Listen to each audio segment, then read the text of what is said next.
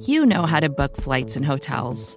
All you're missing is a tool to help you plan that unbelievable travel experience. That's why you need Viator. Book guided tours, excursions, and more in one place. There are over 300,000 travel experiences to choose from, so you can find something for everyone. And Viator offers free cancellation and 24 7 customer support for worry free travel. Download the Viator app now and use code Viator10 for 10% off your first booking in the app. Find travel experiences for you. Do more with Viator.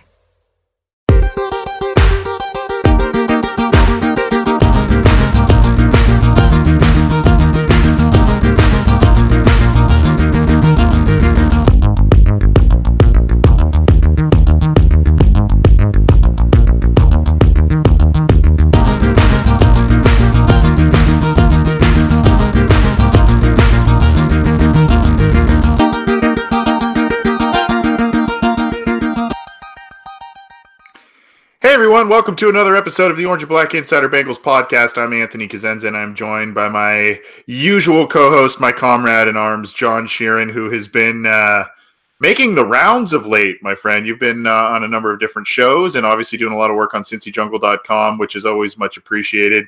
Aside from being very busy, how are you? Yeah, um, it's good to be home where I belong, right on the show.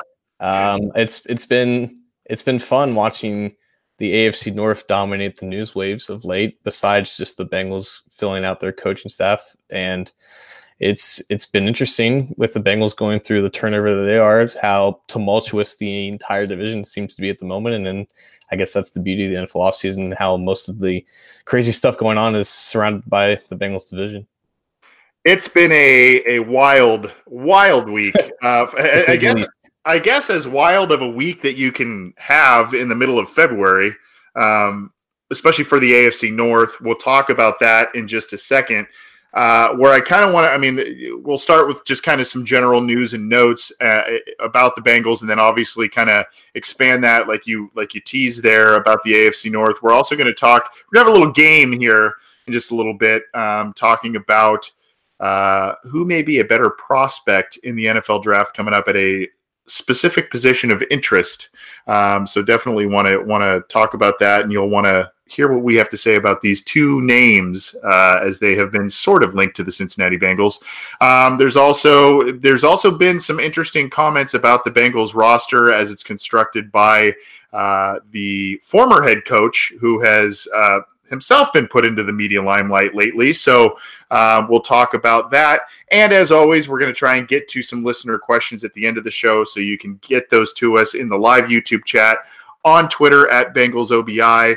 Um, we will be taking calls and texts. Texts through the beginning of the show and then calls towards the end 949-542-6241 is the orange and black insider line so uh, drop us a line there uh, I did get an interesting text earlier uh, earlier today, John. I'll just have it's it's pretty cool. I'll have to I'll have to share it to you with you in a little bit, but.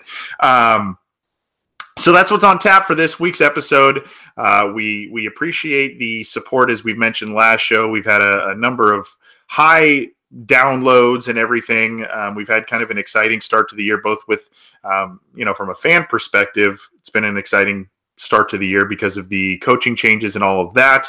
Uh, and then you know we've had some interviews with Tyler Boyd and um, you know a lot of different stuff going on. So it's been a it's been a pretty exciting year for the show, and uh, hopefully you all have found it pretty exciting as well. John, let's kick it off though. Uh, speaking of kind of the new coaching staff and everything for the Cincinnati Bengals, the the team and Zac Taylor seem to be finalizing their their staff and the one defensive the, the one position that stands out and has been just hard to fill for the team for some reason is defensive coordinator. Um, and it's an important one based on what happened last year. It was a complete disaster last year. Todd grantham who is uh, the university of florida's current defensive coordinator seems to be the favorite to land the job. There might there, the, the team as we sit here on Wednesday evening, the team might be in negotiations with him to to finalize a deal. Your thoughts on him? And uh, I, I know you also threw out an interesting tweet on Wednesday. Um, talking about a little bit something that maybe to be concerned about with the Bengals search and defensive coordinator.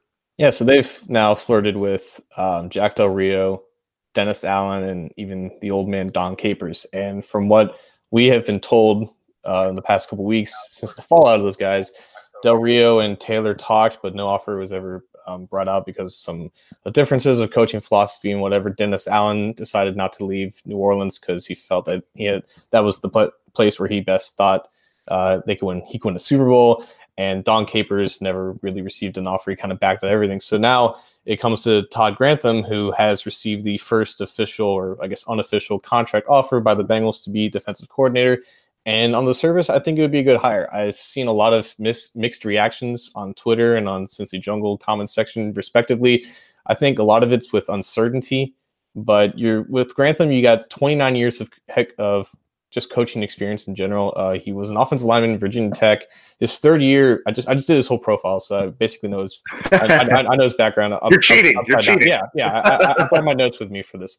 Um, he played under Frank Beamer in his first uh, years at Virginia Tech. Beamer hired him as his first coaching job. He coached uh, defensive line and linebackers for Virginia Tech for about six years. He then moved on. So he went from the from the Beamer tree to another interesting coaching tree Michigan State in the, in the, late 90s, and a guy named Nick Saban. He was Nick Saban's defensive line coach for a couple years. He eventually became his assistant head coach uh, his last year there. Then he kind of catapulted to the NFL with the Colts for a couple years. He was then uh, the Houston Texans' first ever defensive line coach under Dom Capers, the first few years of their inception. Then he got his first defensive coordinator job with the Cleveland Browns, and he was actually fired after their only double digit win in the 21st in the 21st century, the 10 6 year in 2007. And his his units in Cleveland kind of regressed the more he was there. Then he went to another decent coach in Wade Phillips and worked with him in Dallas as their defensive line coach. So his background is mainly def, uh, defensive line linebackers, that front seven kind of area. And it's interesting how the two position coaches that they don't have on the defensive side are defensive line coach and linebackers. And then the the, the main years that matter with Grantham are the last nine when he spent uh, last nine seasons at defensive coordinator for four major college programs. Started at Georgia for four years, then went to Louisville for three years, and then in late 2016, early 2017, um, Dan Mullen, who was the Michigan uh, Mississippi State head coach, essentially swapped defensive coordinators with Louisville. Grantham was with Louisville, and he basically traded his defensive coordinator. Uh, I think his name was last name was Sirmon, I want to say, and he became Louisville's defensive coordinator. Uh, Grantham came down to Mississippi State to be uh, Mullen's defense coordinator. Mullen took the Florida job uh, this time last or uh, November 2017.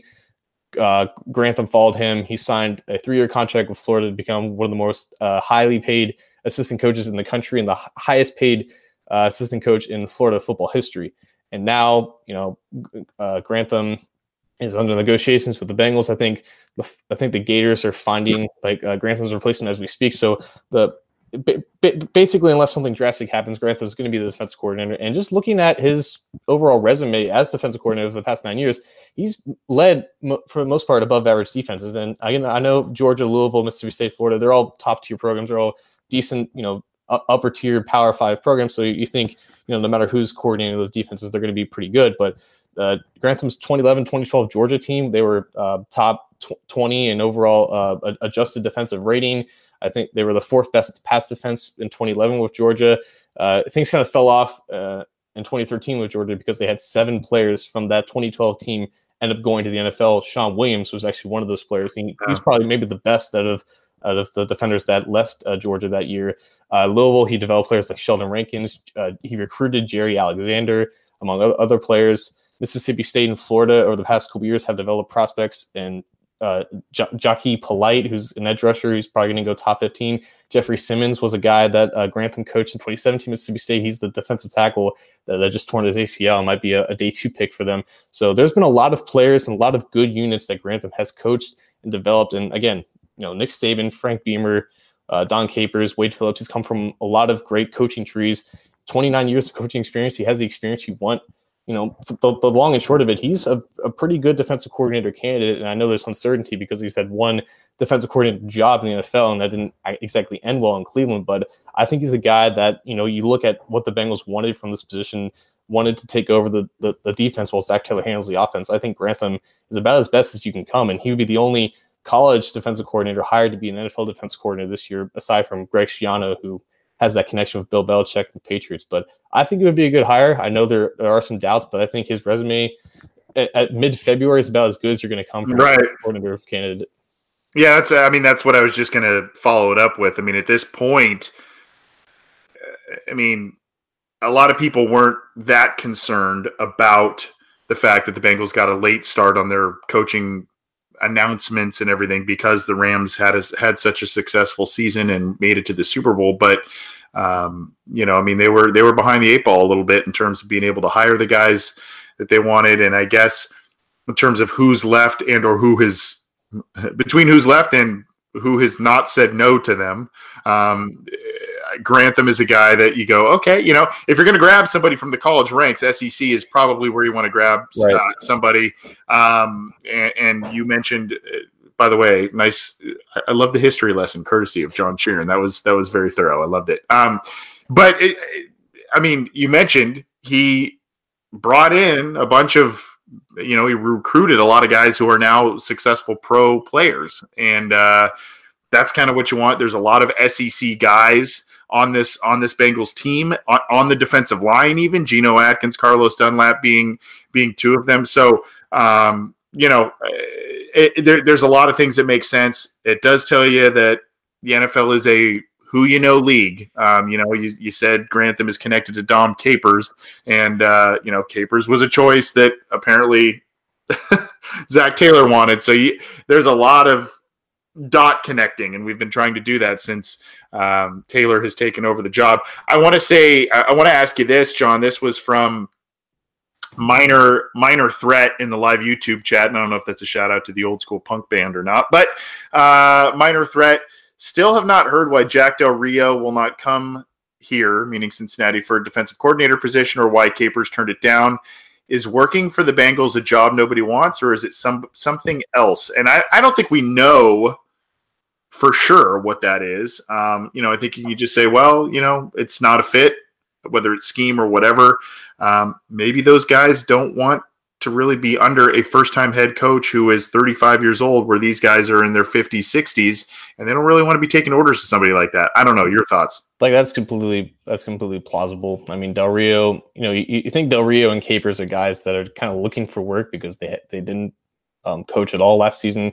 I, I'm not sure if Del Rio had, a, an analyst job. He might have, maybe for like a short time or something. But uh, obviously, you know, the, you would think that those guys would be open to the opportunity of working again. But there is the factor of, you know, you don't know what, what Taylor is as a head coach. You know, you you certainly don't know at this point from an outsider's perspective what, what it would be like coaching for the Bengals and Mike Brown, you know, whoever is making the decisions, whether it be Duke Tobin and the Blackburns or whether they still don't want to have, you know, working have Mike Brown as your boss. We don't know what what perceptions lie for you know veteran coaches like that. So you have a guy like Grantham who, again, it, it has NFL experience, has NFL coaching experience, but has been with with major college programs for the last nine years. Maybe he has more of a thirst to kind of come jump back into it. I, I do think it's interesting. I thought I would think that Aubrey Pleasant, the uh, Rams defensive backs coach, w- would have been the favorite because of his connection with Taylor and m- maybe how the Bengals, you know, not only want the Rams offense, but we want some of that Rams defense led by Wade Phillips.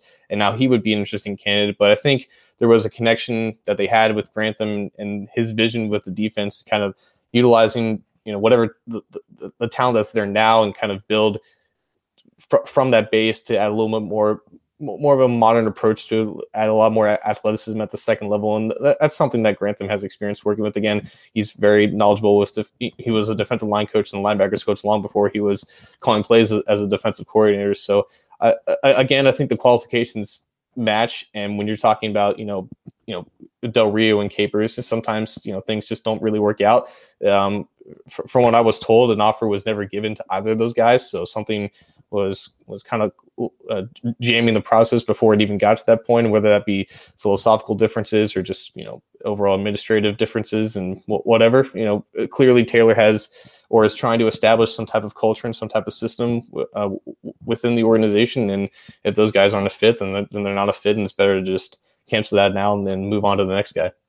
Yeah, uh, I mean, personally, I think everybody was kind of like, well, Del Rio brings that kind of the right. name, the name and the background. But uh, if it didn't work out, it didn't work out. I don't, I don't want to sit here and say, oh, that's directly because nobody wants to come and coach for the Cincinnati Bengals or anything like that. I don't, you know, I don't. I don't know. There just might have been a number of factors, like like you mentioned. You know, not getting a contract offer, maybe some ego issues, whatever that happened there. This is the Orange and Black Insider Bengals podcast. He's John Sheeran. I'm Anthony Cosenza. You can get this show on iTunes, Stitcher, Google Play. It's on Megaphone. It's a new platform that the SB Nation family of podcasts is on. You can get it on YouTube and join us every episode that we record live on YouTube. And you can get everything that we that we put out there also on cincyjungle.com, as well as uh, a lot of news, opinions, analysis from a number of different contributors like John and myself on that website there. As we mentioned at the onset of the show, John, busy week for the AFC North division.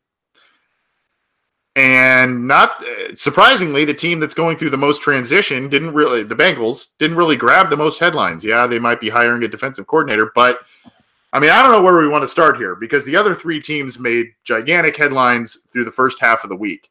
Um, I guess we can start with, if, if we want to go chronologically, is that Antonio Bryant the first one? Um, Antonio Brown? Antonio Brown, yes, Antonio Bryant. Yeah. um, Antonio Brown, is that where we want to start? I mean, I think that was. Oh, why first, not? Why I think not? That, that was the first one in order. Look, for those who don't know, he sent out a tweet saying thanks Steelers Nation for the last nine years, thanks City of Pittsburgh, all this kind of stuff. It's been real, blah blah blah. Um, oh my god. I kind of just uh, I, I don't know. I mean, uh, I think a lot of people thought a lot of people are figuring that he will not be in a Steelers uniform next year because of um, you know a, a, myriad of issues and some of them are off field some of them are in the locker room some of them are his attitude in general as a as a football player on that team and uh, we, we heard some rumblings late in the year that you know he didn't play in that finale against the Bengals because there was a, a an issue with him and Ben Roethlisberger in practice. Um, so he's saying bye bye. Um, then we have well well let's start there. Let's start there. Um, i mean because there's uh, not totally unexpected but just kind of a, another antonio brown like move in terms of using his social media and trying to you know be the center of attention type of thing. And it, it seems as if he is not going to be on the steelers next year in one way or another. And that's good news for the bengals that they don't have to worry about him i guess as well as Le'Veon Bell. Um, what does that mean, I guess, for the Steelers going forward? And do you have do you have faith that they can? I mean, he was a late round pick, I think, a sixth round pick or something of that mm-hmm. nature, and you know he became one of, if not the best receiver in the NFL. I mean, do you have faith that they can kind of strike gold again because they are quote unquote the Steelers? Well, I do think that Juju is better than a lot of Bengals fans would give would give him credit for, and I do think that offense will definitely take a step back. But I think Juju is is in position to kind of take the throne. But I, th- this is this whole saga is, is a mess on, on, on, a multitude of levels. Not not only not, not only would it just be just uh, I, I, can't even think uh, it would just be not unlikely, but it would just be so catastrophically embarrassing if Brown played for the Steelers in 2019. But honestly, like the, the the the part that not not everyone's a lot really thinking about is that um like Pittsburgh only gets per, per Justis Mosqueda, who's pretty pretty good. Um, he's pretty fluent in, in contract um, type dealings. At Jew Mosca on Twitter. Pitt, Pittsburgh only gets a million dollars in cap relief if they cut or trade Antonio Brown because they converted his salary into a second, like basically essentially a signing bonus, and they only did that to clear up space to sign Le'Veon Bell long term which obviously they didn't do, and Bell will also leave the team. so, so, they're they're not going to save. Eh, they're they're going to be in cap hell for potentially trading or releasing a guy who's still in the books for three more years. That they have to basically eat that signing bonus. And the only reason why they did that was to sign a guy who also isn't going to play for 2019. So they're financially going to be paying essentially for two two superstars that are going to be playing that at least at the very least want to play for somebody else. Obviously, Bell's going to move on, sign another as an unrestricted free agent, but Pittsburgh is not in a position to just trade away Brown so easily, not only because he's in his early 30s and because he has a giant contract attached to him, but like they're, they're, just not in, in, a position to to accept a first round pick because that's obviously not going to just waltz through the door. They're going to take a deal that probably they don't want to take. But if Brown is so committed to not to, to moving on, like th- th- there's just not a lot of situations where he could be playing for them in 2018, but yeah. in 2019, but it's just not going to be an easy situation for either side. Essentially, what he did was I don't I don't personally watch The Office, but there's that one scene where Michael Scott's like, "I declare bankruptcy," and like, and the guy's like, "You can't just." Just because you declare bankruptcy doesn't mean we're actually bankrupt. Like, if Antonio Brown de- declares that he's not going to be on the Steelers anymore, it doesn't mean he won't be on the Steelers anymore because it might not be in the Steelers' best interest from their strictly financial and you know r- roster construction reasons to essentially move on from him. So the the, the whole aspect of, of him also getting into more trouble with um, I, I, I, think that, that that traffic issue came up with him because he failed to appear in court. Him demanding a trade, him essentially moving on spiritually, I guess, from the Steelers, but the Steelers still trying to find a plausible avenue to actually make that happen. It's a it's it, it's a complete cluster f bomb, if you know what I'm saying, and it's yep. honestly hilarious to watch. Yep, and um, yeah, because it's rare of them. It's not this. This was the kind of stuff that you know plagued the Bengals for so long, even in some of their better years. You know, Corey Dillon wanted out, Carl Pickens wanted out, Chad Johnson even kind of he didn't really say I want out, but I mean he was kind of disgruntled towards the end, a couple of those years towards the end of his career. So, um, you know, I mean, the Bengals have been there and I mean, you even heard Hines Ward saying, you know, this this this is the kind of stuff you see from the Cincinnati Bengals, not from the Pittsburgh Steelers. Um, of course, Hines Ward has to take a jab at the Bengals, however, whenever he can, but um, he's not totally wrong about that. So, um, you know, I, the Steelers are a very well run organization, but I think a lot of things are starting to catch up to them at one time, including not only Bell and Brown, but Ben Roethlisberger getting up there in age and injuries piling up there. Um, so, I mean, they may have another run in them or so in the next year or two. Uh, but, you know, I don't know. Uh, if anything, James Conner proved that he can play well. Juju Smith Schuster uh, proved that he he can be a, a, you know a number one guy. But you know, Juju Smith Schuster made a lot of his plays with Antonio Brown on the field. So um, you know that's uh, they've got a lot going on, and uh, from a Bengals perspective, that's that's good to see. It's, uh, it's, it's, funny because we didn't even mention Ben Roethlisberger. It's not like he's a diva or anything, right? right, right. Yeah. Jeez. Um, uh, yeah. wow. Uh, that, that's that could take up an entire episode there, but. Then you go in back into the city of or the, the state of Ohio and the city of Cleveland, and they bring in Kareem Hunt uh, on a one year prove it cheap deal. Um, I, I, you know, I don't, I don't want to necessarily get in, I guess, into the whole giving another guy, giving a guy another chance after what transpired and all of that kind of stuff. Um, I think everybody who has half a brain can agree what they saw with with Kareem Hunt, and regardless, that's just not a good situation. Obviously, the Bengals have decided to take on someone like that of their own, and Joe Mixon. Um, so far for them, two two years in, that has worked out well, both on the field and off the field. Um, who's to say that this can't be the same for the Browns? Uh, the impact of because now that running back room in Cleveland, from at least an on-field talent perspective, is crazy. Um, you know, Nick Chubb, Duke Johnson, and now you have Kareem Hunt. Uh, I guess also from a Bengals perspective, I mean, does this have to play into? I, I made a joking tweet about like, oh, and with the 11th pick, the Cincinnati Bengals uh, picked Devin White, uh, linebacker LSU, because they were so bad against the run last year. They were so bad, particularly against the Browns last year, and the linebacker group was so decimated.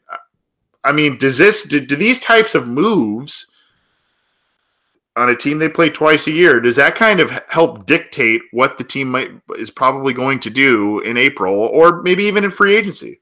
That's that's that's an interesting point because obviously um, defensive tackle and linebacker are both pressing needs for the Bengals because there's not a lot of depth behind Geno Atkins. There's just nothing at linebacker, and they should probably eventually move on from Vontaze Burfict. So that's going to open up another starting spot in that group. So those are positions that already should should have been on the docket to be addressed aggressively and hopefully aggressively in free agency that we see something different from a Zac Taylor and Duke Tobin partnership. But speaking more with the Browns and Hunt, I mean, it makes it makes kind of sense because it is John Dorsey signing him. Dorsey is the guy who drafted him when he was with Kansas City back in I think 2017. That was his last year with with, with the Chiefs before he uh, took the GM job with the Browns. Um, and I think Hunt had some issues in Kent State, and I think Dorsey looked into that. So Dor- Dor- Dorsey recognizes Hunt as one of his guys, and a lot of people are saying, "Well, why, why, why would they sign Hunt and take on this PR disaster when they already have two guys in Nick Chubb and Duke Johnson?" I think that, if anything, makes it more plausible, more um, logical why they would sign him because we don't even know if Hunt is going to play most of the season. I think it was Schefter or Rapoport who said 10 to 12 games was the likely um, suspension for Hunt, and he signed, I think, a one year, $1 million deal, and he'll be a restricted free agent uh, after the 2019 season. So even if he doesn't play, um, like they'll just put a tender on him and he could come back and for his age 24 25 season with another deal. So uh, the depth is obviously good. And we don't really know what it means for a guy like Duke, John- Duke Johnson, even if um, like Hunt does play for for most of the season, which I don't think he will. I think that suspension will take up most of of 2019. But I, I think from from that point of view, it makes sense because there he's a guy that, that the guy in charge already vetted, um, and as we've seen from Dorsey, he doesn't really care that much about giving guys quote unquote second chances, even though these are instances that happened before, long before they were actually released to the public. So second chance is kind of a weird term to use in this sense, but he, he's the guy who did draft Tyreek Hill as well. And, you know, he also drafted um, Callaway, Antonio, Antonio Callaway, who was a fourth round pick for the Browns, who had major trouble at, in college himself. So Dorsey and the Browns are, are just a team that's going to take chances on these guys and, and, you know, think think later. You know, act first, think later, and whatever. And if it helps out the team, then Dorsey's probably going to do that. So obviously, even without Hunt, the running game was dangerous not only because of their running backs, but also the interior of you know Joel Bitonio, J.C. Tretter, and former Bengal Kevin Zeitler. They're going to yep. run down your throat, you know, no matter who's running the ball, and uh, uh, pounds the message of do running backs really matter that much if you have a dominant offensive line like that. So it makes the team better, and I, I, Dor- Dor- Dorsey was kind of the guy that was going to be able to take on that uh, PR mess because he's the guy that handled him in the first place. Yep, and I mean my my first reaction, I guess, to it was um, aside from whoa, is yeah. that uh, you know I, I almost kind of said, wow, the, the ego that is occurring in Cleveland. Yep. After one promising season, it, eh, between Baker's actions late in the season and you know some stuff that we've seen there between taking on a player like this um, Eh, then i thought well that's exactly you know the bengals after years of you know not doing well and in the first couple of years of the marvin lewis era kind of in the the mid 2000s and late 2000s they took on a lot of problem children and it was short term success and then it ended up biting them in the long run in, in a lot of cases. Now, some guys ended up rehabbing themselves. You know, Tank Johnson ended up being a, a somewhat productive player, and and uh, Adam Jones had a couple of run-ins after uh, while with the Bengals, but nothing compared to what he uh, what had occurred with him when he was with the Titans and whatnot. And he ended up playing with for the Bengals for a long time, being a productive guy. So um, you know, it, it, it, obviously goes either way, but it, it, just to me, it struck me as wow. I mean, yeah, they they, they want to make a move like that because they feel like you know they had some great momentum last year, but they also it's kind of like wow, there's a lot of ego behind a move like mm-hmm. that, um, especially when it's you know it's not. This isn't something that happened like a year ago. This is something that had that came to, to light you know, a couple of months ago. It was pretty late in the season when he was let go by the Chiefs. So, um, you know, this is somewhat recent. Um, maybe the event itself is not, but um, the fact that it came out was somewhat recent. And, uh, you know, th- th- there's a big PR hit to take there.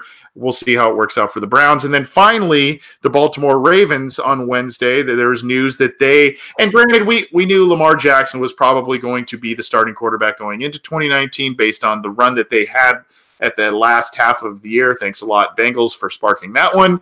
Um, but they have traded uh, in principle. Uh, you, the trade can't be finalized until the new league year, but they have reportedly traded Joe Flacco to the Denver Broncos, who just collect quarterbacks like it's going out of style.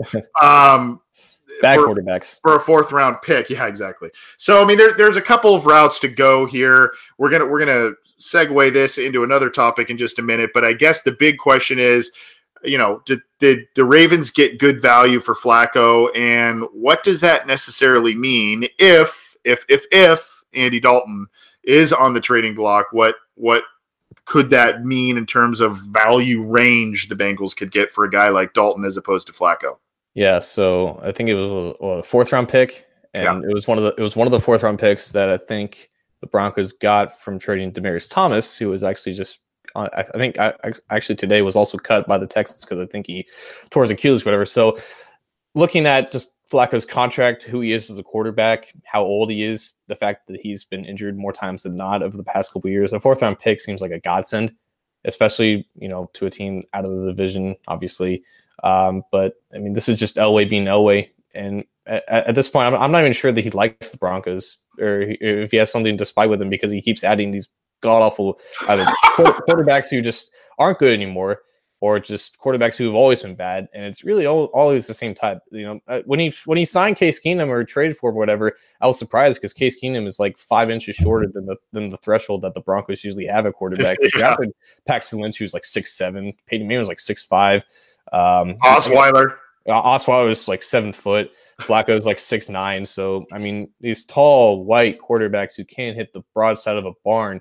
I mean, it's just constant with Denver, and, and kudos to Baltimore for uh, alleviating themselves from that contract and fully entering the, the Lamar Jackson era because uh, Bengals fans shouldn't really be happy about this because when, when, the Ravens played the Bengals, you know, it wasn't like playing the Steelers where you can kind of assume the loss. They were always competitive against the Ravens because they always had a quarterback that could play better than Joe Flacco would have mattered. And Flacco never really stepped up against the Bengals in any way eh, past like the year 2012 when he elevated himself to that contract. The Bengals have always been competitive against the Ravens when Flacco was there.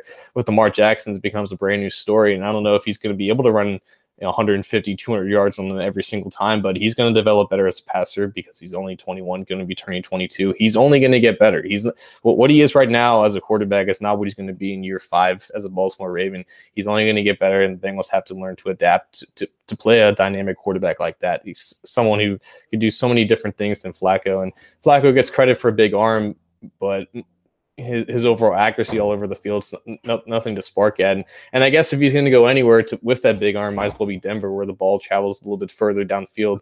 And I honestly think lo- looking back to that that play that sparked that playoff run in, Denver, if that if that throw was in Baltimore when it just you know stood up there for five seconds and that that safety for Rahim Moore played it so awfully. If that if that's in Baltimore, I feel like that ball ends up like five yards shorter, and that that playoff run probably doesn't even happen. So I, I guess kudos to Flax for probably ending his starting career in, in the place that's probably best for him in terms of just overall environment or whatever. But I mean, the Broncos aren't going anywhere in that division with with him leading the charge, and a, it's a new era in Baltimore. And, and kudos to them for actually getting some decent um, compensation for him. Yeah, Vignesh Arasu in the uh, in the live YouTube chat says, "Are ironic since Joe Flacco's most famous play of his career was against the Broncos." Yeah. Obviously, referring to that to that play that you just mentioned.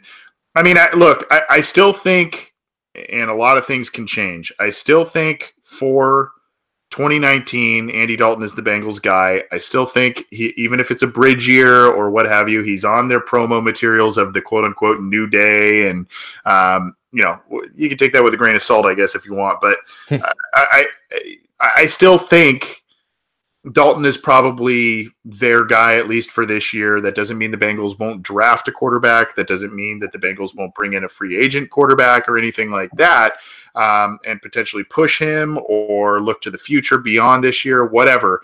But uh, I, I, still think Dalton is the guy. But if, if someone were, were to come calling this is a baseline type of thing, uh, potentially for, for a Bengals trade yeah, yeah, but don't you think Alex Smith would still be like like that that that president because I mean I, I think they're more similar and I think Flacco and Smith were the same age when they're traded and I think Dalton is a, I think going to be a couple years younger uh-huh. and probably has a little bit um you know less durability uh, issues than both of them, and maybe his his ability kind of is similar to more of, of a Smith. So I, I, think that if the Bengals do end up getting a trade, I think it would be probably a third round pick instead of a fourth yeah. round pick. And, not, obviously, it does depend on on which team is calling, what the market actually ends up being. But if there is a team that legitimately wants Andy Dalton to be either their bridge for a guy like eh, for, for, for a team like Washington. I think it will end up being a third round pick. A second round pick would probably be wishful thinking at this point. A first round pick is completely out the window. Yeah, I, I, when I said baseline, I meant that that's probably where discussions would start. Right, right. right? I mean, right. they would use that as kind of saying, "Hey, this is what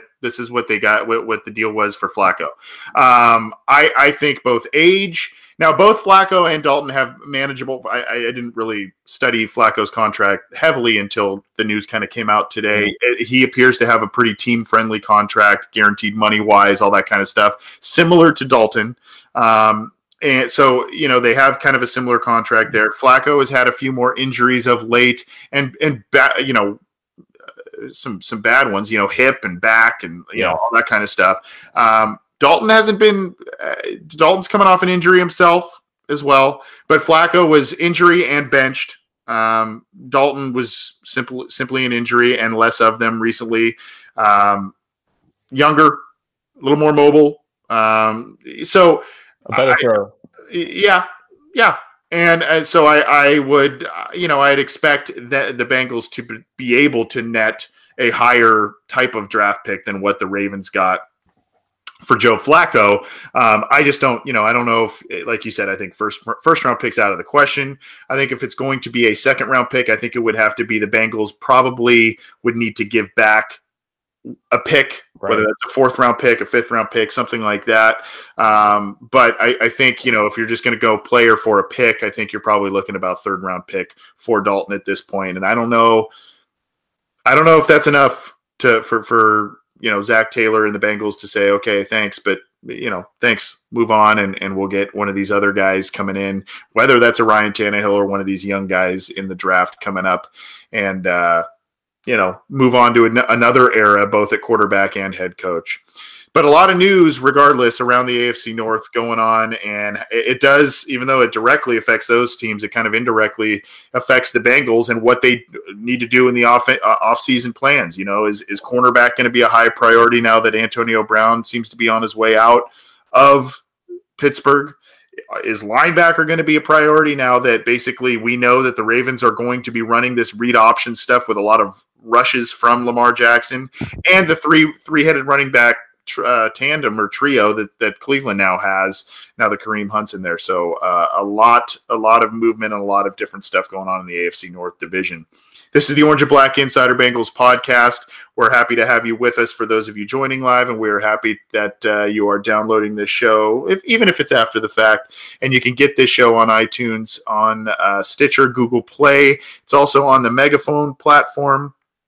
Also, YouTube uh, is where we do the live shows, so please join us if you are able, uh, or you could do so after the fact. And then all of our stuff is on cincyjungle.com as well. Please subscribe to our channels. Make sure you get all of our, our content as it comes out, and uh, we'll, we try and get that to you as soon you know as soon as we can immediately after recording the program. So.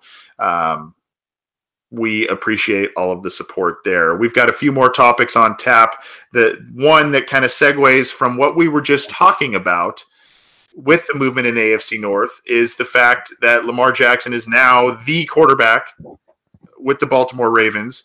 And the Bengals may be, they're, they're, you know, some mock drafts have them taking Dwayne Haskins and others, um, you know, others have them going elsewhere. But an announcement was made by the the Heisman Trophy uh, winner Kyler Murray. He is going. He is moving forward and and going to play in the NFL this year. And Kyler Murray brings a very interesting skill set. There are some similarities to Lamar Jackson. There are some vast differences to Lamar Jackson. But you know, you look at running quarterback, can throw on the run, can do a lot of different things. Um, Kyler Murray seems to obviously he's he's a quite a bit shorter, uh, but he is a guy who could appeal to Zac Taylor and the Bengals as a, a guy that they want to groom to take over for Andy Dalton. So I want to ask you, John, your take on I mean, Kyler Murray, the prospect, he is, like I said, he basically said, thanks, baseball, but no thanks. I'm going to go with football. Um, and a long term outlook of him versus a guy like Lamar Jackson because to me, what I saw last year, Lamar Jackson obviously has great athleticism, great, you know, he can run the ball really well. Um, he can kind of keep a defense on its heels quite a bit. But when you game plan well enough, like the Chargers did in the playoffs, it, it, he can be stopped. Um, and I don't know, and, and it showed the simplicity of some of the stuff they ran on offense. So I don't know how long, how viable that he is and that offense is long term. But you know there are shortcomings with Murray as well, height and you know how serious is he about the NFL? Even though we just said he was serious about it, um, all that kind of stuff. So I mean, I guess long term, if you were to kind of compare those two guys, what would you what would you say there? Well, I, I do think that the Lamar comparison is probably going to be one of the top two that not only that we hear the most, but will probably be the most um, logical. Because it, it is hard to find a comparison for Murray because he's going to measure in no no taller than 5'10 5'10 at the max might round up to 5 that might, that, might, that might be generous yeah. Yeah I, I, just went to the doctor so i'm like five eight and a half but i tell her i'm, I'm i tell my friends i'm 5'10 that, that's probably that's probably what he does too. He's like five nine and a half. He, he probably like look, look, looks at evil eleven with my brow, whatever. But regardless, if Murray had started another year in college, and if I guess he me- measured in the same height as Russell Wilson, I would probably take him first overall because I, I, I think he's that good of a thrower. I think obviously he's that good of a of a play creator. Um, he had some issues working the pocket in Oklahoma, not not because of his height, but I think just from general lack of experience. But the, the the thing with Murray is that the one thing that is causing hesitation for me is that one year of starting experience. And when you look at quarterbacks who there's actually only been two recent memory who have been drafted really high. They only had one year of college experience. We're talking about Mitchell Trubisky and Cam Newton. So obviously he's not Cam Newton. He's not LeBron James on, on the football field. And I, I think Mitchell Trubisky is probably not doing as well of a justice uh, of a justice. I think he's a better prospect than Mitchell Trubisky, but Mitchell Trubisky went second overall. I'm not saying Trubisky should have went there, but that's that's just kind of how it is. So him only having one year of starting experience is a much greater risk for me than the fact that he's five nine because because we've seen quarterbacks who are sub six foot make it work with either their throwing motion, the ability to look in between, you know, um, look in between their offensive linemen because that's that's mainly where some of those like one read throws go and like there, there's a throwing lane created for them and I, I, think he has that ability to do so but again the inexperience is, is what gets me. Now with lamar he had three years of college experience which definitely helped him but he never had the production indicative of a high quality player in, in the college or even the high school level and with rookie quarterbacks in general, you know, you kind of don't really take much of what they do in the rookie year as as an indicator what they will do going forward. M- most rookie seasons for quarterbacks, sans guys like Russell Wilson and Baker Mayfield and Andrew Luck, they, they, they don't really matter that much. Most rookie seasons just are uh, they, they, they just stink, and that's not an indictment on how the rest of their career is going to go.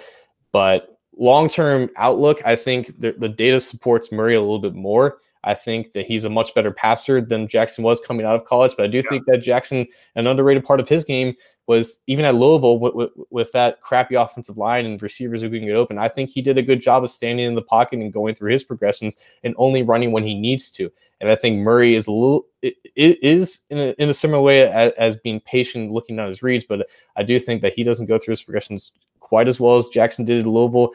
And but but I do think that obviously the running abilities is incredibly similar. Like when Jackson came out, the obvious comparison was Mike Vick in terms of running ability. And you're like, we haven't seen someone at this level since Mike Vick. And now people are saying that about Murray. Well, Jackson literally just came out last year. So the closest thing with that is Lamar Jackson, I guess. But there are similarities, there are differences. I, I, do like Murray's game as a thrower a little bit more than Jackson coming out, but there is some aspects of traditional quarterback play that Jackson kind of had the had had the had the upper hand. And, in terms of running ability, uh, I think Murray actually measured in. Uh, his his agent said that he's like 203 weight wise, which would be pretty good for the combine. He's going to run like four or five, which is going to be ridiculous. And mm-hmm. he's, he's got the he's got the athleticism to make plays. You know, I don't think he's been taking hits as a quarterback since, since he was in grade school, so I don't really worry about the durability that much. Just like I didn't worry really worry about with Lamar Jackson, who measured in with the same exact measurements as Andy Dalton, like 6'2", 215.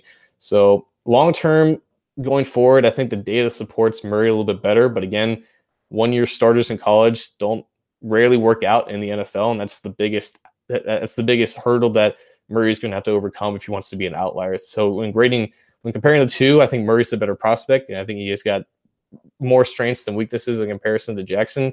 And me personally, the height is not going to be the, the thing that deters me from picking him. It's just that lack of experience that Jackson actually did have. Yeah, I mean, you look at. I saw a tweet about some of his performances against some of the top defenses in the nation. He played Texas twice. Um, they they had a, a, pretty good defense last year. Seven touchdowns, one interception in two games there, uh, with about uh, close to 700 yards passing, um, and another you know 125 rushing in those two games. Crazy. Yeah. Um, you know, you look at uh, Alabama, completion percentage was basically the lowest he had yeah. had all year, but two touchdowns, zero interceptions, 308 yards, and another 109 yards and a touchdown on the ground. Um, uh, Baylor, six touchdowns, zero interceptions, 430. I mean, you, uh, Iowa State was a really strong defense. I remember reading that one 348 yards passing, three touchdowns, zero inter- interceptions, uh, 77 yards on the ground. So, I mean, he the, the thing that I like uh, that that would quell a, the concern that you mentioned about one year starter is when he went up against some of the better defenses he faced this year. Statistically, he played well. Now, unfortunately, in a couple of those games, they lost. They lost one mm-hmm. time Texas, and then they lost Alabama late in the season as well. So that's not a good sign. But statistically speaking, I mean, he played some of his best football against some of the tougher defenses on their schedule, which you have to like.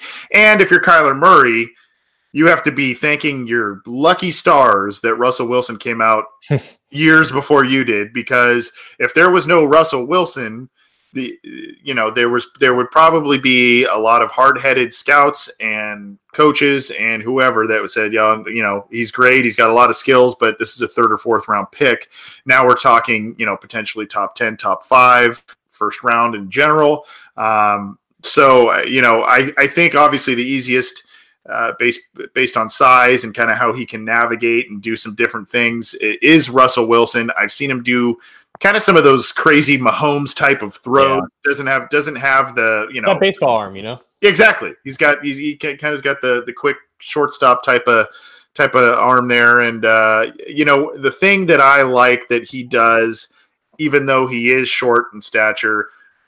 It's the thing that Russell Wilson has mastered, especially at the pro level, is moving around it, because because these guys are so massive in front of you passing lanes aren't readily available, but you can move to create one. Right. And uh, Russell Wilson has been able to do that, and I think that Murray ha- has shown the ability to do that at the college level. I, I think, it, say if if he were to go to the Bengals, I think that his career trajectory would be high, and I'm not just saying that because eh, you know homerism to the Bengals, I think his career tra- trajectory could be higher because, like you said, he does a little more with his arm than a Lamar Jackson. He would have, you know, potentially if he were to start in 2019 or, or 2020, he would have AJ Green, he would have Tyler Boyd potentially if Tyler Boyd stays, he would have a John Ross, he would have a Joe Mixon, he would have a lot of weapons around him to be able to use. So I think from that standpoint, his career outlook, especially with the Bengals, would be higher than what we've seen in one year with the pros and the college resume from Lamar Jackson. That's my that's my standpoint. Yeah, and again, and again, if for starters, Murray is going to get drafted relatively high because there's yeah. no reason why he would give up baseball to, in that signing bonus to be a second round pick and not have anything more than a million a year. But if Murray starts this year again, it's it's hard to judge rookie quarterbacks and what they do. it would be benefit beneficial for him to to sit behind a veteran like an Andy Dalton if that is the plan, and or just just another veteran for a team that's looking for a change. And and in 2020, we could be talking about one of the one of the next great young quarterbacks in the league. So Murray is the future. Marvin Lewis, I guess, is more of a pass, and I don't think a Marvin Lewis team would ever draft a Kyler Murray. But I think he did. I think if you did listen to that, uh, Marvin Lewis did call a football game as an analyst, an AAF football game. I didn't, I didn't think he was that bad. Did you? He was he was putting me to sleep at times, but yeah. I, he he had his Tony Romo moments. He, he doesn't have the flair that Romo has. Right. I think that's something that needs to develop. He also needs having Maurice Jones-Drew, who provides that, that that sort of flair that Marvin doesn't, that's essential for him in, in his early stages as a broadcaster. But he, he provided knowledge. He just needs to not speak like this because if, if, if we spoke like that on the podcast, no one listened. Pre- press conference, Marv, right? Yeah, extremely, extremely. But uh, he, he, he did get some laughs, and I think he did mention um, Kyler Murray is a good a good football player, but he was brought on to NFL Live on Monday or Tuesday. I think it was Tuesday, and he was talking about some. He did talk about Kyler Murray. He talked about I think some issues with uh, minority head coaches in the NFL. And then he was talked, and then he was asked about what the Bengals need to do moving forward. And the first thing that he said was they need to get the offensive line in shape. They need to be better on the offensive line, and you know, con- continue to find an identity to help out Joe Mixon, AJ Green, Tyler Boyd, give time for Andy Dalton and the quarterback. I think he also mentioned like like we, like as in the Bengals and we, and he had to stop himself. yeah, so yeah. He, he, he gets a pass from that. He, I, I I like I would still assume that he's the Bengals head coach. He's been for most of my life. So, but he's still his comments in the offensive line kind of stuck with me, and I was writing about it because we reported the news on it, and I put my own little spin on it because the offensive line was the was the focal point of last offseason. They traded for Cordy Glenn, and in that trade, they ended up drafting Billy Price in the first round. So in theory, they fixed two spots in the off- offensive line.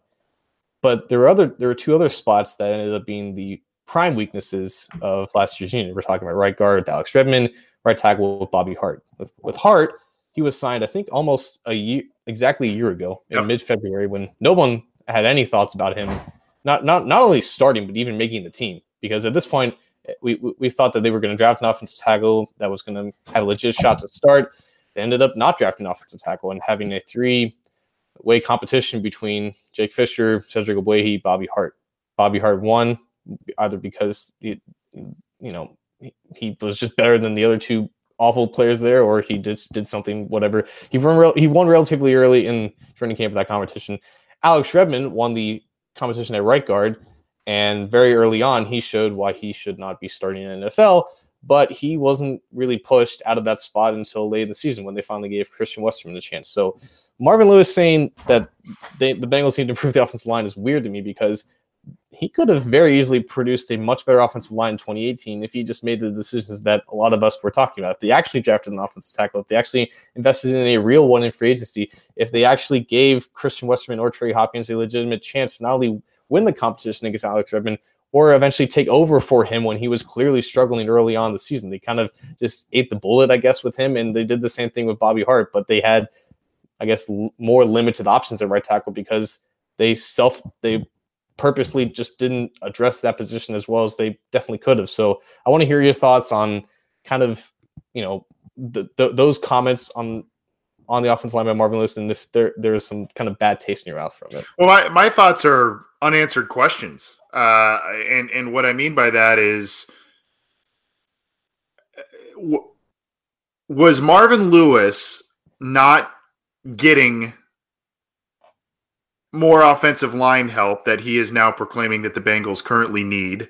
Was he doing that because he was playing within massive constraints in terms of financial constraints because of ownership? And he kind of just said, well, let's get, I mean, as we know, and we heard about that, we've heard about this from Geoff Hobson at Bengals.com. The Bengals, when they go into free agency, they like to get the guys who have been cut mm-hmm. because that doesn't count against their beloved com- compensatory draft formula, right? So, and usually those are the guys that are cheaper. Um, that's who Bobby Hart was. He was a guy that was that was just out there and and cut, and he did not count against the formula. Um, and that more or less that's a way of kind of being cheap uh, when it comes to free agency. That's not getting the high demand guys. That's not saying guys who are cut aren't in demand. That's just not you know one of the top. The, those usually aren't the top tier guys that people are banging down the doors for.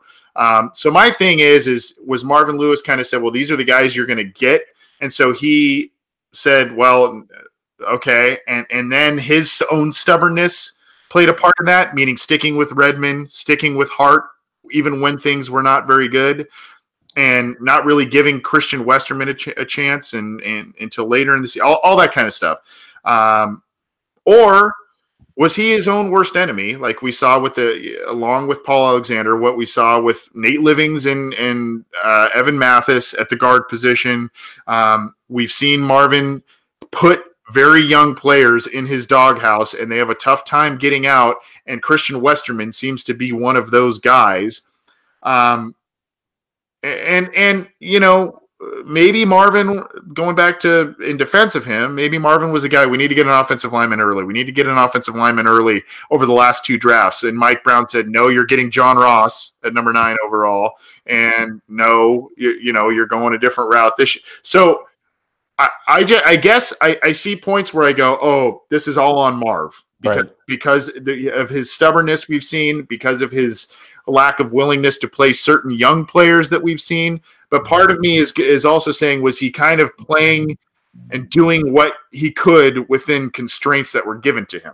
Yeah, and a lot of people have, have told me, you know, if you're going to blame Marvin for this, you might as well blame Duke Tobin, who's the guy who's, who's Yeah. has more of a, a say in bringing in these guys. But at the same time, you know, if, the, when the coach is dealt the situation that he's been given, his job is to maximize that. And clearly, playing hard and or clearly playing Redmond and also hard was definitely not the optimal path for that. But I, I don't want to name the, the, the source of, of, of who told me this, but there was a coach, a Bengals coach who was on the coaching staff last year, who's not on this year, who was kind of, it, for lack of better words, fed up with the with the press that uh, West, the negative press that they were getting for not playing Westerman. He was essentially saying that you know there's a reason why Westerman is not playing. Is that when he's in the film room, when he's on the practice field, he makes a lot more mistakes than uh, Redmond does and ends up doing in the game. But at the same time, you're thinking, okay, i- i- if this guy is clearly good when he ends up playing on Sunday, but he's not doing the right things getting there, and you and you're ended up playing the guy who makes more mistakes on Sunday, but he ends up practicing well. What doesn't that, isn't that more indicative on the lack of job that you guys are doing as a coaching staff than who the player is, a- a- who who the player actually is as, as a player and as a performer? And I honestly think that that, that, that that's that, that problem expands far beyond just Christian Westerman because when we talk about the legacy Marvin Lewis, most of it is good, but a lot of it is a, a lack of getting the most out of, out of certain players who end up becoming better players once they move on. And if Christian Westerman's that latest example, I think that point will be solidified as he's a guy who doesn't, for some, for whatever reason, doesn't fit in in that culture that Marvin Lewis and his coaching staff established. But whenever he ends up playing on the field, the results are positive. So it, it, it was it was it might have been just something that they just couldn't get out of their own way and whether he would he wouldn't conform to whatever type of practice method methodology or, or system that they wanted to. And for some reason redmond fit that but he just obviously clearly isn't the better player.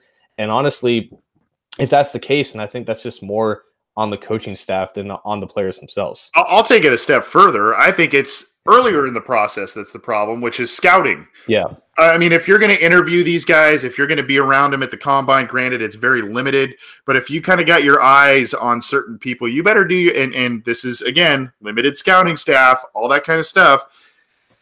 You better know going into it that if you're going to invest into this kid, granted it was only a fifth round pick, but if you're going to invest into him, you're going to need to know that he's probably not a big tape guy. Maybe he's more of a quote unquote gamer all that kind of stuff. You, you got to know that going into it. I mean, there were there were rumors when Westerman was drafted that he was a second or third round type of talent, hmm um, and and that says a lot based on you know that position isn't always you know highly highly valued. Um, he was a guy that that a lot of people thought could go you know night two early you know uh, right depending. Uh, So obviously, other teams saw things. Uh, and granted, it gets a little frenzied in the draft, and guys just end up falling sometimes inexplicably. But obviously, my thought is uh, what you're saying, and I've heard the same thing about the knock on Westerman in terms of he's not a gr- he's not great in the film room. He has mental mistakes, all this kind of stuff. Uh, I, my thought is that uh, other teams did their due diligence on it, and that's why he fell. Whereas the Bengals, either they did their due diligence and then they they thought, oh, we can still get it out of him, and they haven't, or he's just one of those guys who, when the lights comes on and he's actually out there playing, he just plays well. Um, Yeah. and there, there are people that do that, and it's inexplicable. It's just a an innate thing, a gamer thing, and uh, he seems to be that guy. Uh, so uh, to me, it's kind of an indictment of the entire process. Yeah, and it, there- there's a path where Westerman still becomes, I guess, the heir to Clint Boling at left guard because his contract expires the same in 2020, along with Boling's. They could extend Westerman very cheaply because he's played like less than 200 snaps in his career. But I, I honestly w- wonder if he would even want that, if he would want to come back with the Bengals, if he doesn't get the chance to start in four years, and if he just wants to go on to a new system. But hopefully, if he does play under Zac Taylor and then Jim Turner and Brian Callahan in a completely new supporting cast and staff, maybe that is like like their own version of Evan Mathis going on to a new team where he eventually thrived and became a Pro Bowl or an all an All Pro caliber player. It, it, it, instead of going to a brand new team, it's just going under a new staff of the Bengals. So hopefully, he is given the chance to to to show he is the the guard and, and the talent that we in Pro Football Focus all, all believe he is. Because if he does, then that's one less position to worry about. You know, right guard or you know is set. You can focus on you know getting Billy Price better at center and go ahead and finding either a veteran right tackle or, or starter early in the draft, and boom, you have a much better offensive line with new faces to work with, and hopefully the, the Zac Taylor offense gets the support up front that it needs. Yep, but interesting comments nonetheless. Like you, uh, like you brought up, John, from from Marvin Lewis. I think that that's it's it's one of those things where you go, you're not wrong, but aren't you part of the problem? Yeah. um, but let's let's get to some listener questions. We're running a little long. Uh, good stuff though, John. Um, let's let's get to a couple listener questions. We're going to try and consolidate some just because we're running long and we're running a, a little short on time here.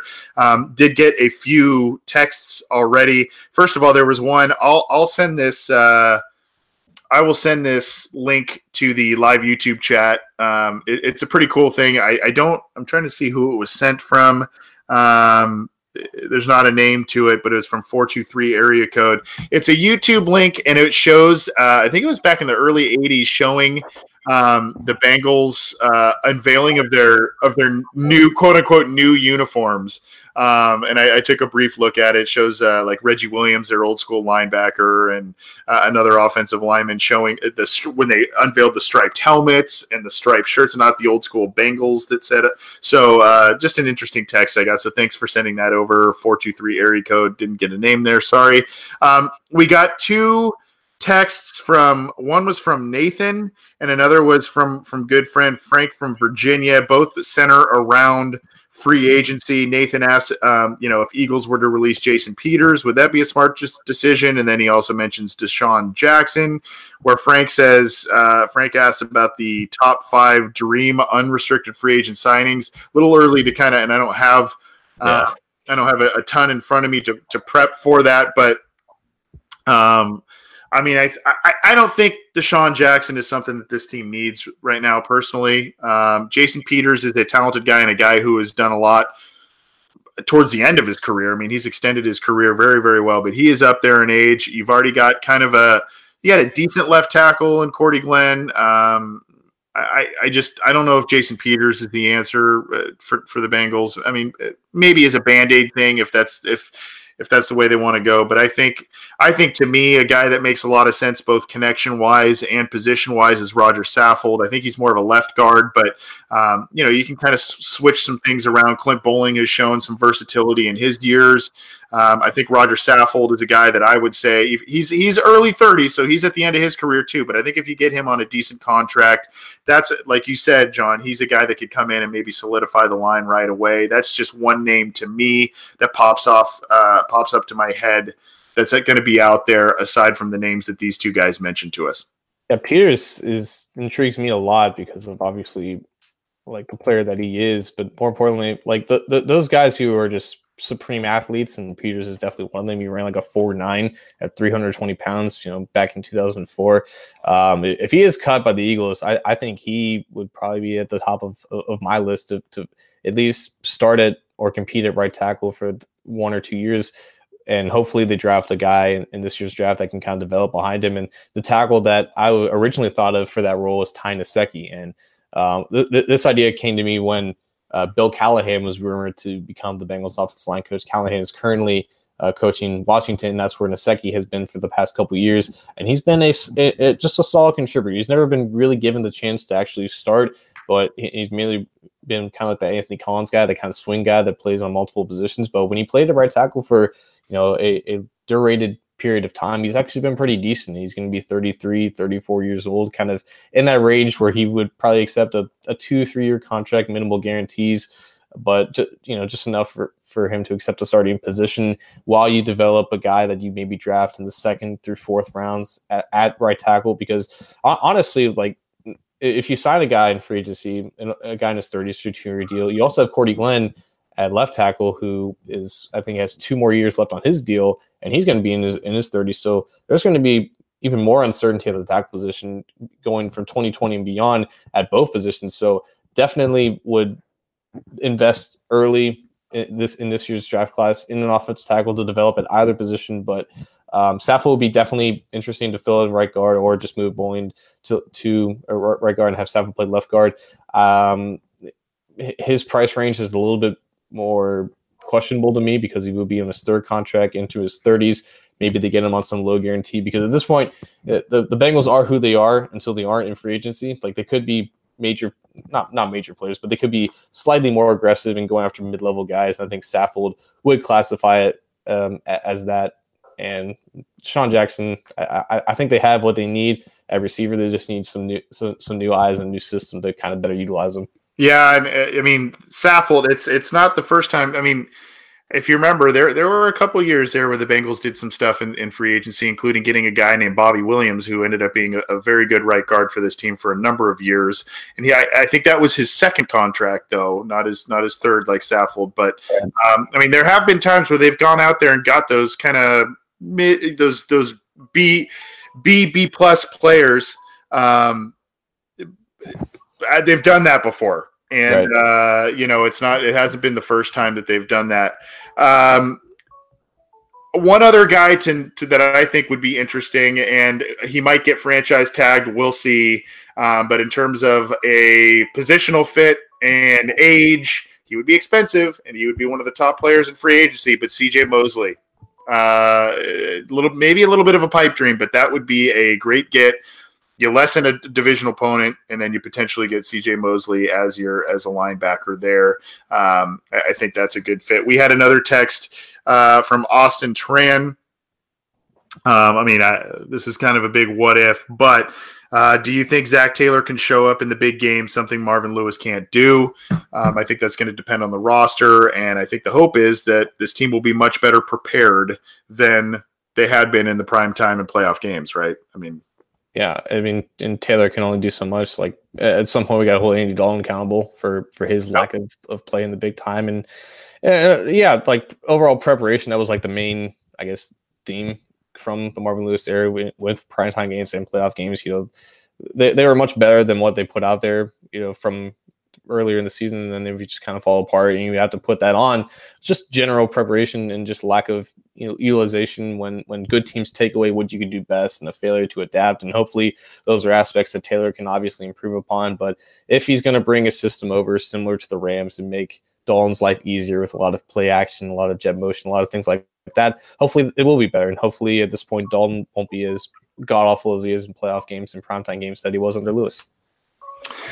I mean, that's the hope. And I, I think one of the things uh, we, we used this word last week on last week's show. Uh, one of the things that plagued Lewis in these big games was rigidity, right? I mean, it yeah. just and and showing. I, I, remember specifically in that loss to the San Diego Chargers, the then San Diego Chargers back in 2013, that playoff game. That was a loss that stung because I think it was Melvin Ingram at the time said basically they threw nothing at us that we weren't prepared for that we didn't see just about a month ago. And uh, I mean, you want to stick to what you do best, but you can't you, can't throw out the you can't do the exact same thing um, and, and, expect that the team won't catch on. That's just not going to happen. And of course, we know what we know know what happened there. Um, this is uh, this this will probably this might be the last one to get, before we get out of here. But basically, there's a couple of questions within the live YouTube chat. Late round quarterback prospects. Um, I also saw should the Bengals draft Will Grier if he falls to day two. That was from Derek Rogers. So your thoughts on some of the quarterbacks that aren't getting the hype um, of a Haskins, a Murray, and um, some others uh, in in a class that's kind of meh overall. Yeah, and a, a, lot of those quarterbacks ended up being at the Senior Bowl, which was a largely unimpressive group. Um, if you're talking about day three, you would like to see a guy like Tyree Jackson maybe in there in the fourth or fifth round. He's like six seven build like Cam Newton has a cannon of an arm, but never had the production indicative of a high quality player. If you can snag him in the fourth or fifth round, that'd be great. Another guy is Gardner Minshew out of Washington State, who might be available. That was the guy I was going to say. Yeah, yeah. If you're a West Coast guy like yourself, and you know it's kind of on the older side. I think it was a transfer, but ended up playing pretty well in Mike Leach's system, kind of similar to Andy Dalton. Has good intermediate accuracy, so he'd be an interesting guy to develop. Yeah, uh, Min- Minshew was the guy, and uh, he was kind of a um, uh, rock star up there, man. I mean, mm. he, had, I think he was the guy that had the funky mustache. Yeah, the mustache. He yeah. the full beard for the Senior Bowl. Yeah, yeah, he was kind of a rock star up there, and obviously Washington. Mike Leach has turned that program around uh, mm. immensely. So those are some guys to look out for. I apologize, we couldn't. We had a couple of calls come through. We couldn't get to it. We're just running long. We had a long episode last week, so we're trying to keep the the podcast episodes digestible. Uh, so we, we we apologize we didn't get to the calls there. Um, call give us a call next week though. We'll try and get you on the air and uh, we'll we'll get you. But we appreciate the texts, we appreciate the calls, we appreciate all the interaction in the live YouTube chat for our listener questions. We try and get to those every week, um, and we try and uh, answer those every week that that we have a we have a show. So uh, keep at us. Um, John, final thoughts before we get out of here.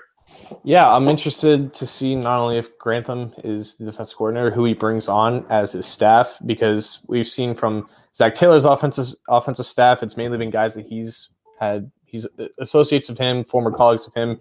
Maybe Grantham ends up bringing his in his own guys if, if this is the direction that he wants to go in with Grantham just taking over the over the defense and how those two um, vacancies of the defensive line and linebackers still remain vacant. Obviously, position um, or uh, jobs that Grantham has worked in the past. So he might have some guys that he has in mind. He might even take some guys from Florida with him. I'm excited to see the rest of the staff filled so we can finally, finally get to some draft work. I'm dying to write scouting reports. I know. And, I know. Usually, usually by draft season, then I'm like, I'm done with the draft. But now I'm like fiending for it because we're we're still on this coaching search right now. Yeah, there's that, and then uh, you know, there's the whole mock drafts and combine results and all that kind of stuff. And a lot of things will change after the combine. Um, and you know, I, I'm we talked about him. For some reason, something's telling me. I don't know why, but I, I think Kyler Murray is on the periphery for the Bengals' interest. I just I, something's telling me that. No, no, no. Somebody just a little instinct. Um, I, am not saying they'll draft him necessarily, but I think I think they'll be interested. I think they'll be watching him closely at the combine, what he does. Um, the one thing that uh, I think it was Ian Rapoport who noted it, um, kind of interesting with Kyler Murray. He is a guy who can who basically can decide where he goes. Yeah, um, he's got insane leverage with. Yeah, yeah, and it's it's uh, the the last guy that I can think of that kind of used his talent and leverage to uh, not only to where he's going, but to get a lot of money was uh, Darrelle Revis. Um, I mean, he kind of hopped around teams and did the kind of rental deal and made a lot of money and then moved around. Um, so it's interesting that he Murray might have a lot of leverage, and that you know uh, the cynical Bengals fan will say, well, he he would say no to the Bengals. I, you don't know that. We don't know that. Um, but I just I think that that's and, and that's part of the reason why we discussed him. I think he's going to be in a conversation for the Cincinnati Bengals, whether that's especially if it's at eleven. If they don't have to move up to get him, um, I, th- I think that that would be something that they may may discuss whether he, whether or not he's the pick. I don't know. I think he's going to wow a lot of people when he starts doing his workouts, his pro days, all mm-hmm. that kind of stuff, uh, especially with the explosion of Russell Wilson, like we talked about, the explosion of a guy like Patrick Mahomes, you know, these these baseball guys with these baseball arms that kind of can move around and do all kinds of wacky stuff, like Murray. I think I think that that's kind of an in vogue thing. Um, and then you, you think about, like I mentioned earlier, Murray with the talent that the Bengals have at the offensive skill positions. That's that's something that you may want to, you know, you may want to say, hey, that that that could work.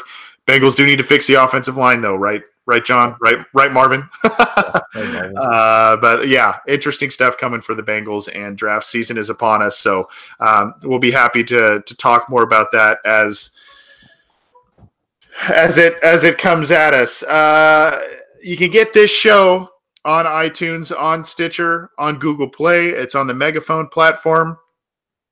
You can also get it uh, on cincyjungle.com and our YouTube channel. So uh, get the show how you can. We appreciate the support. We will see you next time John, thank you, buddy. Appreciate you, you you coming on as always and bringing bringing the the insight as you always do. And uh, thanks to all of our live listeners and to all of those who uh, submitted questions this week. We'll see you next time. Appreciate it.